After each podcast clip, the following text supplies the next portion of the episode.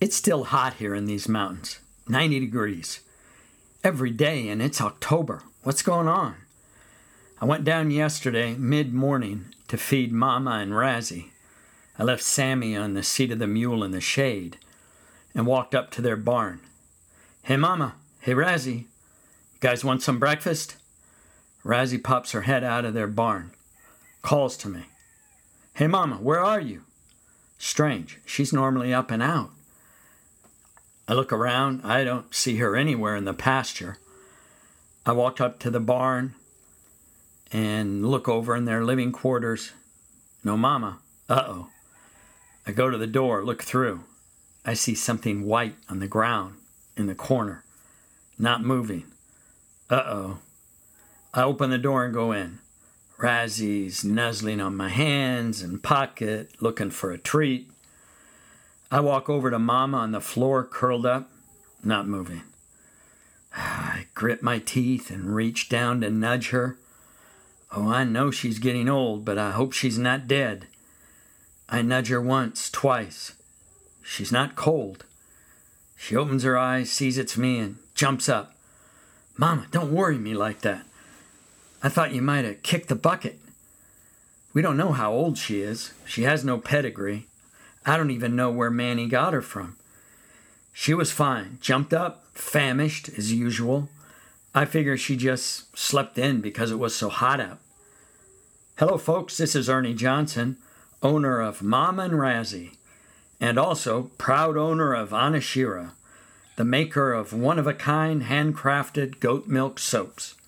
Thanks for joining me. Let's go back once again to Colombia many years ago in this week's episode of Stories from Anashira.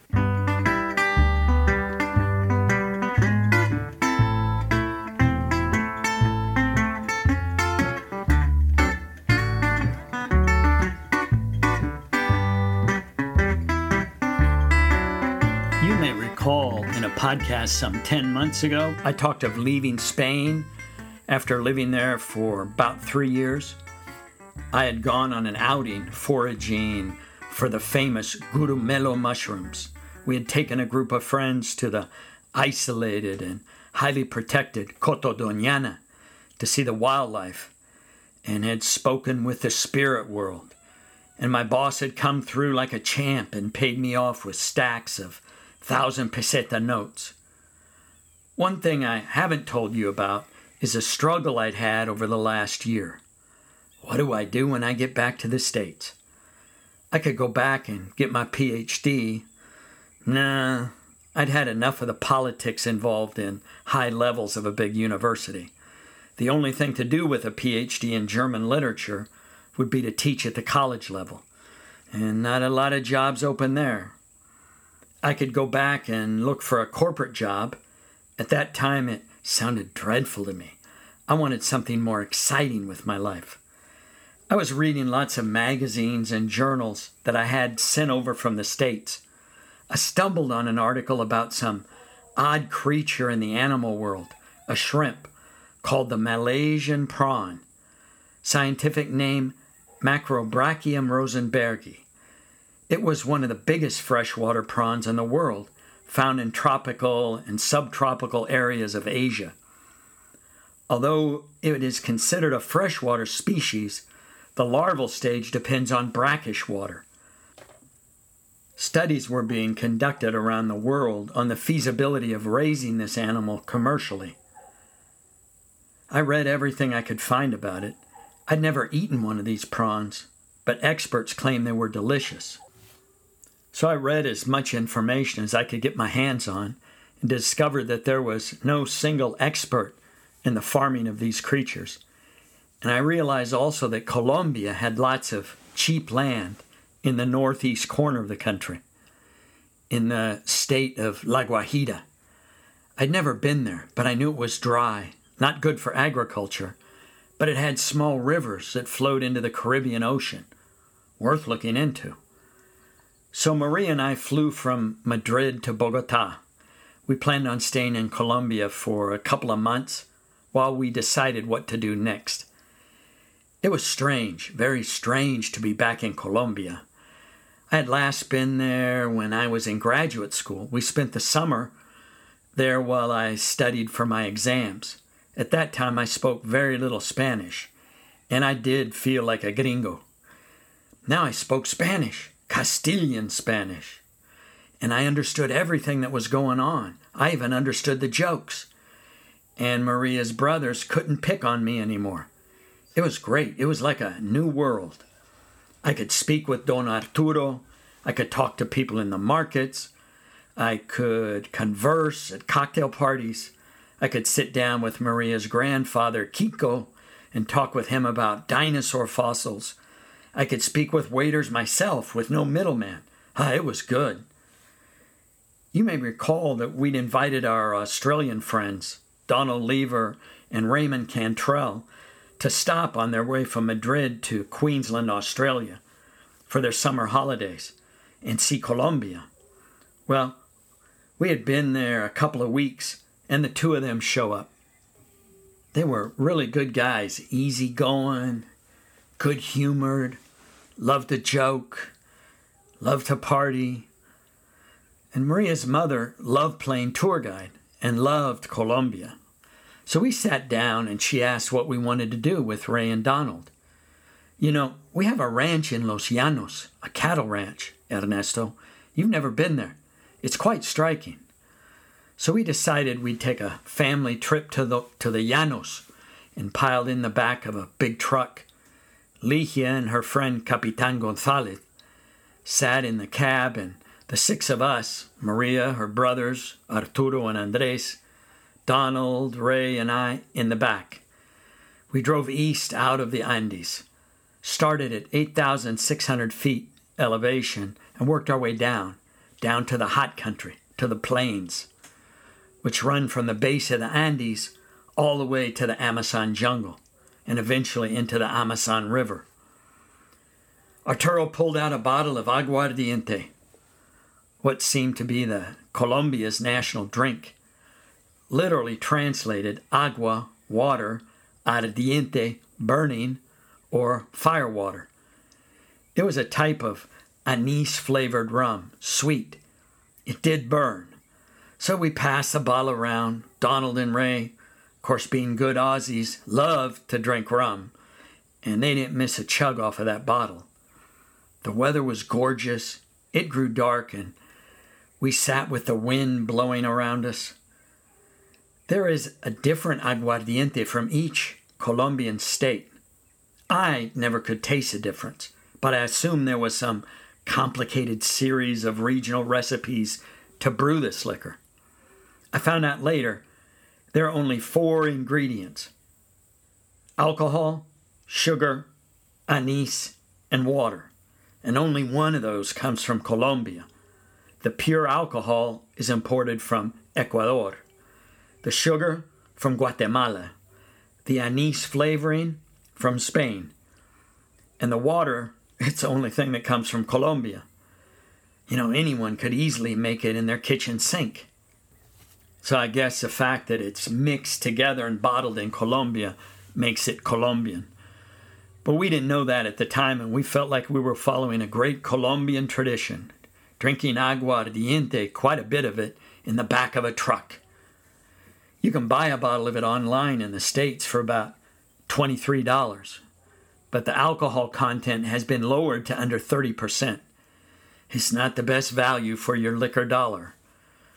So we rolled into their ranch late at night and were led to the sleeping quarters, a long, narrow room with hooks on posts and walls, and tied to two hooks each was a series of hammocks, hamacas. Arturo explained, We don't spend a lot of time here, so we use these hammocks.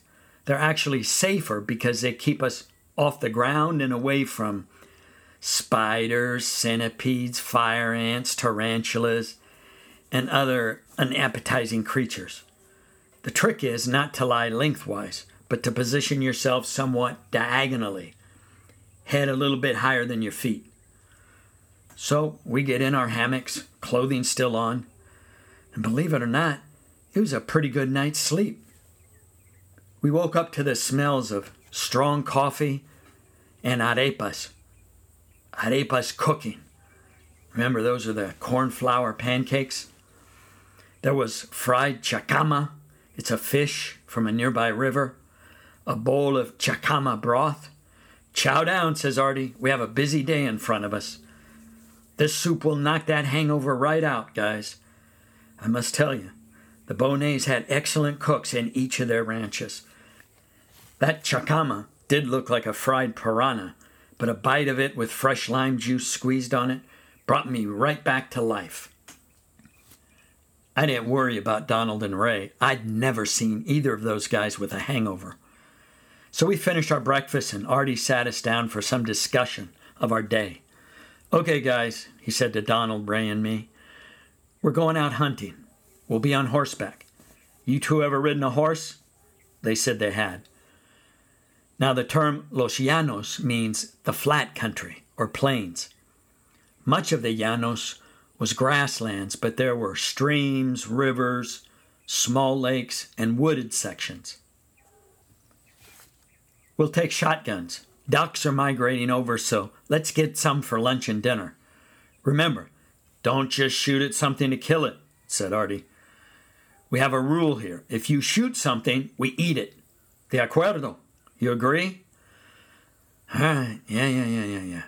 Uh, we're taking a couple of llaneros, our cowboys, with us. So off we rode, ready for the hunt.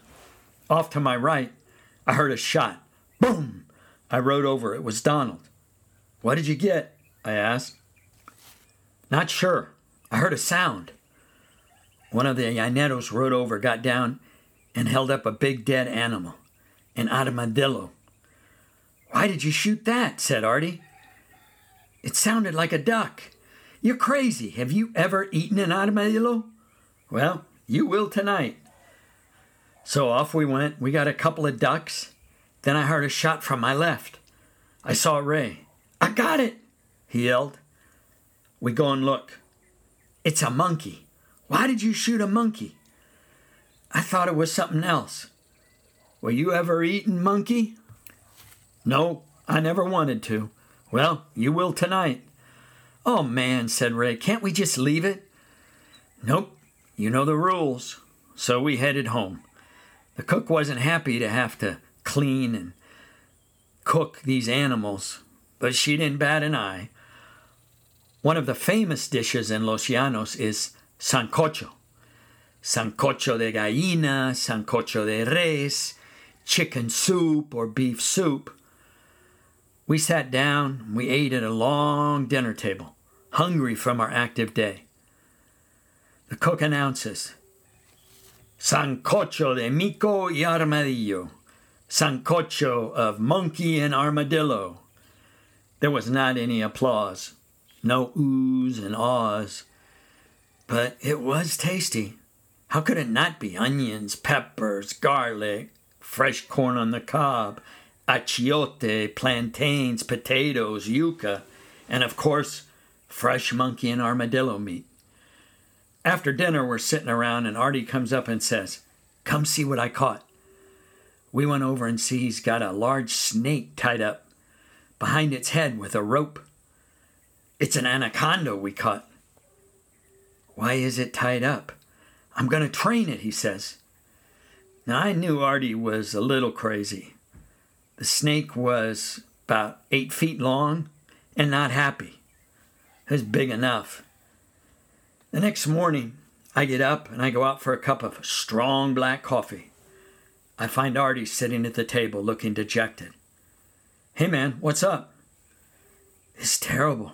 That anaconda. It just died. It must have broken its neck trying to escape from the rope. Oh, I'm sorry, Artie. So what now? Well, he says, I guess sancocho. Huh? Yeah, for dinner, anaconda sancocho. And that's what we had. We were glad it was relatively small. Can you imagine a large anaconda? It would have been, I don't know, 500 pounds of meat. They'd still be eating that thing today. So we headed back to Bogota after about a week we showed Donald and Ray lots of interesting places in the Andes. around the Sabana de Bogota. And one day we're sitting at the dinner table, and Maria's mother asked, Where would you like to go next with these Australians? Eh, it might be nice to show them the Caribbean, Maria said. That's a good idea. We can take the truck and head all the way up to La Guajira. Ernesto, you've never been there. No, I haven't. It sounds good.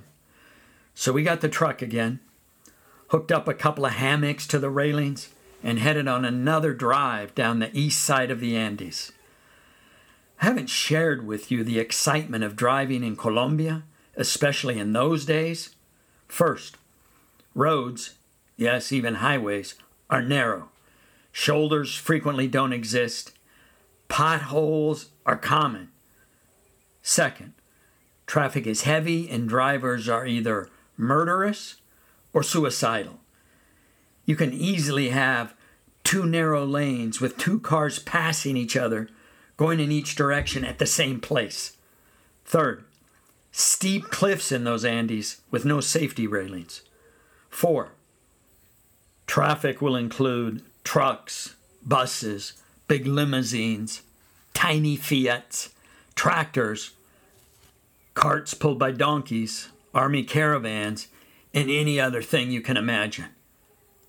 Five, without warning, you'll have to slam on your brakes to avoid a, a landslide, a collapse of the road, a crash with fatalities still in the middle of the road, a herd of goats or cows, any other thing. A good thing to do before heading off on a driving trip there is if you have Valium, take one. Take extras with you. Also, Maria's sister Claudia and Gilberto had arrived in Colombia from Spain for their month's summer vacation. So it was Artie, Ray, Donald, Maria, her mother Ligia, Capitan Armando Gonzalez, Claudia, Gilberto, and I, nine of us. And we planned to drive from Bogota with a stop in Bucaramanga, about 5,000 feet lower in altitude, continue on with stops in Barranquilla, which is a bustling seaport on the Magdalena River as it runs into the Caribbean, to the capital of the Department of La Guajira, Riohacha. Ligia thought we could get there in about 20 hours of driving, then on to some place she wanted us to see.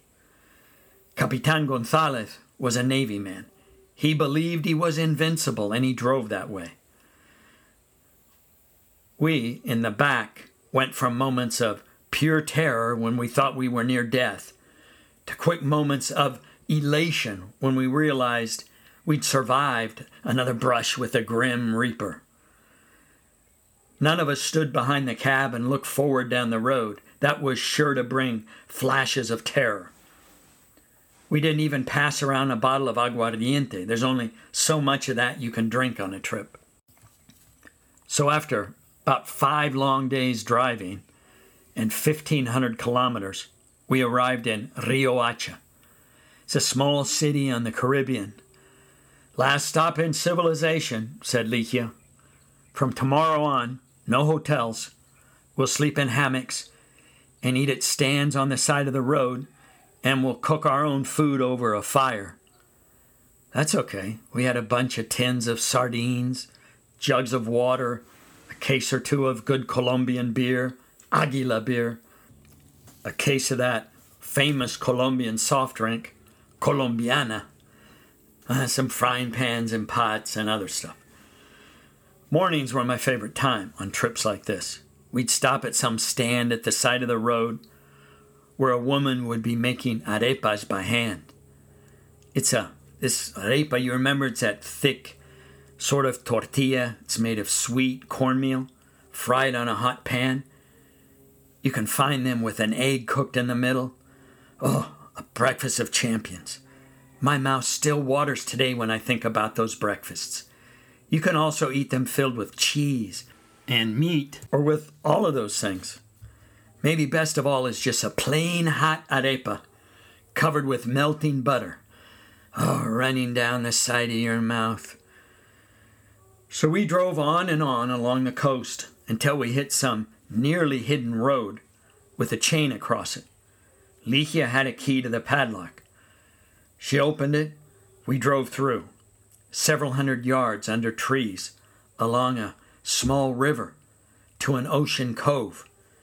Beautiful place, deserted, quiet, only the sounds of the wind, the waves, and birds calling. We made a sort of camp. We tied some hammocks to trees, and we swam in the ocean and took the sun and then rinsed off in the river. We went down with a couple of fishing poles late in the afternoon to surf fish. Maybe we'd catch something, something we could eat for dinner. We were most pleasantly surprised to catch fish. Plenty of fish. One of the favorites of La Guajira.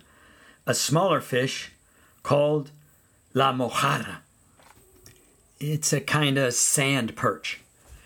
You clean out the guts, you scrape off the scales, you season it simply with a lot of salt outside and inside the cavity, and you fry it in hot, hot oil. Turn it over and over until it gets crispy. Then you take that hot fish, you put lime juice on it, and the meat just flakes off the bones. So Ligia made a pot of rice, and we cut up in some large avocados and ate. I'd eat a fish, Go and catch a couple more, come back, eat another fish. Man, it was better than any restaurant you could find. Finally, people started yelling, Ernesto, no more fish. We're full. We had enough. There's a saying in Colombia. They say a person tiene una buena muela. He has a good molar, which really means that person can eat. And that described Gilberto. Catch a couple more. I still have some room, he says. So I did. No one was hungry. We finished off a few of those Aguila beers, passed around that a bottle of aguardiente cristal. Life was good. I asked Ligia, so how did you find this place? I see you had the key. Who owns it?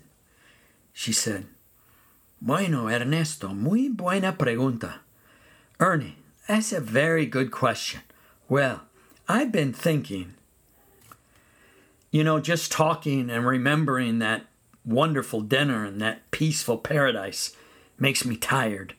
So tired, I'm going to have to wait to finish this story. Thanks for listening to this podcast.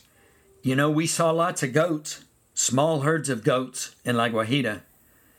The original inhabitants were Indians called Wayuu. They still make a dish of stewed goat. It's called friche. They use all parts of the goat, included liver, heart, the meat, blood. They didn't have a lot to eat, they ate everything. Little did I know when we passed those goats on the road or sat down and ate plates of delicious friche with rice and arepas that one day I'd have my own goats and milk them myself by hand and make soap out of that milk. But don't worry, I won't slaughter any of my goats to make friche with. Don would never let me. After catching all those fish that day and cleaning them, I could have used a bar of Playa del Mar soap. Go online and buy yourself a couple of bars. Go to the website anashira.com. Use discount code FALLSTORIES17 that's Fall Stories 1 7 altogether for your 17% discount. Only for listeners of this podcast. Hey, get in the shower, turn on some lukewarm water, lather yourself up well. Careful, you don't need too much soap. Don't want to waste it. Clear your mind, breathe in deeply. Ah, you can sense yourself on that beach in La Guajira. Hear the waves hitting the shore. Feel the breeze cool on your face. Look up at the stars and smell the salty sweet air. Ah, handcrafted Playa del Mar soap. Nothing like it. Join me back here in two weeks and I'll tell you about what Ligia had up her sleeve on my next story from Anashira.